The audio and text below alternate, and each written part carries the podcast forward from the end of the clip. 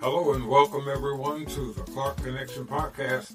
I'm your podcast host, Walt Clark, and we're in our second season. We look forward to you listening and certainly look forward to hearing from you. Wherever you are in this great, big, beautiful world, we hope that we can touch your heart, inspire your mind, and speak to your soul on this journey called life and help make the road smoother. So if you're ready, let's get to it. Clark Connection podcast, where we talk about what we talk about.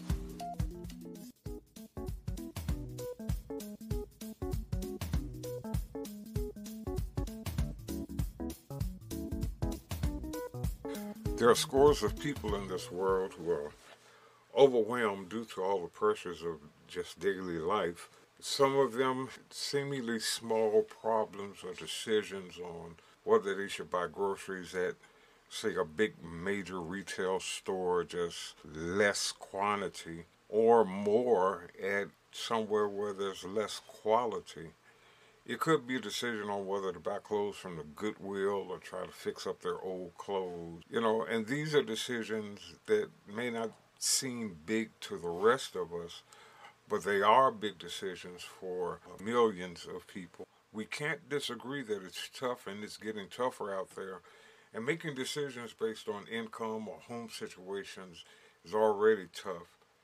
Can you imagine a married couple having to work two jobs each just to make rent or buy food or put gas in the car if they can even afford a car or live in one room in the house if they're blessed enough to have a house just to keep utilities to an absolute minimum. And they don't even have children yet because the fear of bringing children into the world to love and cherish can be heartbreaking if you don't have the resources to help that child live and thrive.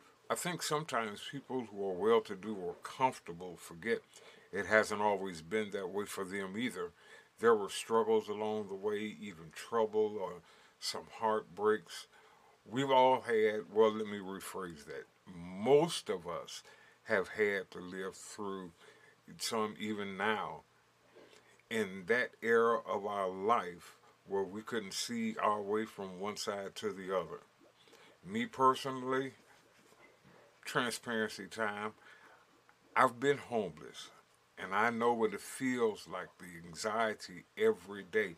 It almost gets depressing to a certain point. I've just waited to die. I had a job, I could buy food at least. I had a car and I could put gas in it, but I didn't have a home. Every night I spent the night driving around looking for a place where I could get a few hours sleep until it was time for me to go to work. And let me tell you, if you've never been in that situation, sometimes the hopelessness can be overwhelming. When I worked in Chicago and would see homeless people, if I didn't have any change in my pocket, I would say, Well, no, I can't help you today. I'm sorry. And I meant that. I, I was sorry and sad that I couldn't help them. You know what their response was? They would say, Thank you for at least looking at me and seeing me. That taught me real quick. People, no matter what the situation, want to be treated with respect and seen as a human being. They may not look like us, they may not talk like us, but they are human. I don't know who's listening. And I don't know what situation you are in, nor the set of circumstances that surround your life.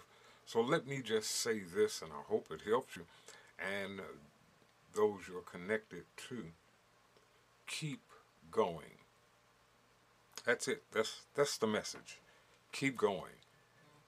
But to those who are trying to get ahead but get knocked back three steps when you take four, keep going to those who may not see any way out of the challenges or can't meet the challenges of everyday life, keep going.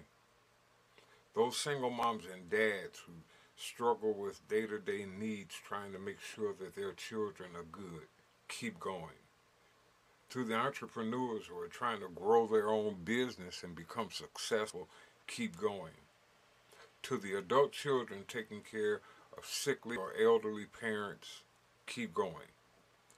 To the caregivers, I know your situation. I've been there. Keep going. To those who work hospitality and retail, where you have to deal with all types of people with all types of attitude, that's that's a tough thing to do every day, but keep going. To the teachers, I know, trust me, I know. I was a student and a teacher, but keep going. To the good policemen and great fire personnel and EMTs, first responders, to those who are serving in the military, keep going. I may not have covered your particular area, but the message is the same. Take the message in wherever, whatever part of life you're in. Keep going. You never know what's around the corner till you turn, and if you stop in the middle of the block, you may be losing what you're looking for. So keep going. That's all we have time for on this episode, but join us again as we continue to talk about what we talk about here on the Clark Connection podcast.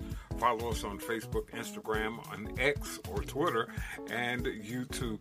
We're on Spotify, Apple, and Google podcast platforms, or check your favorite search engine for Clark Connection Podcast. This is your host, Walt Clark, saying thank you for listening.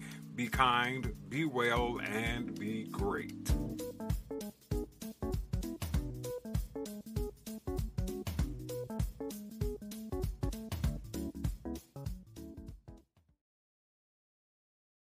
Some people won't give you the real talk on drugs, but it's time we know the facts.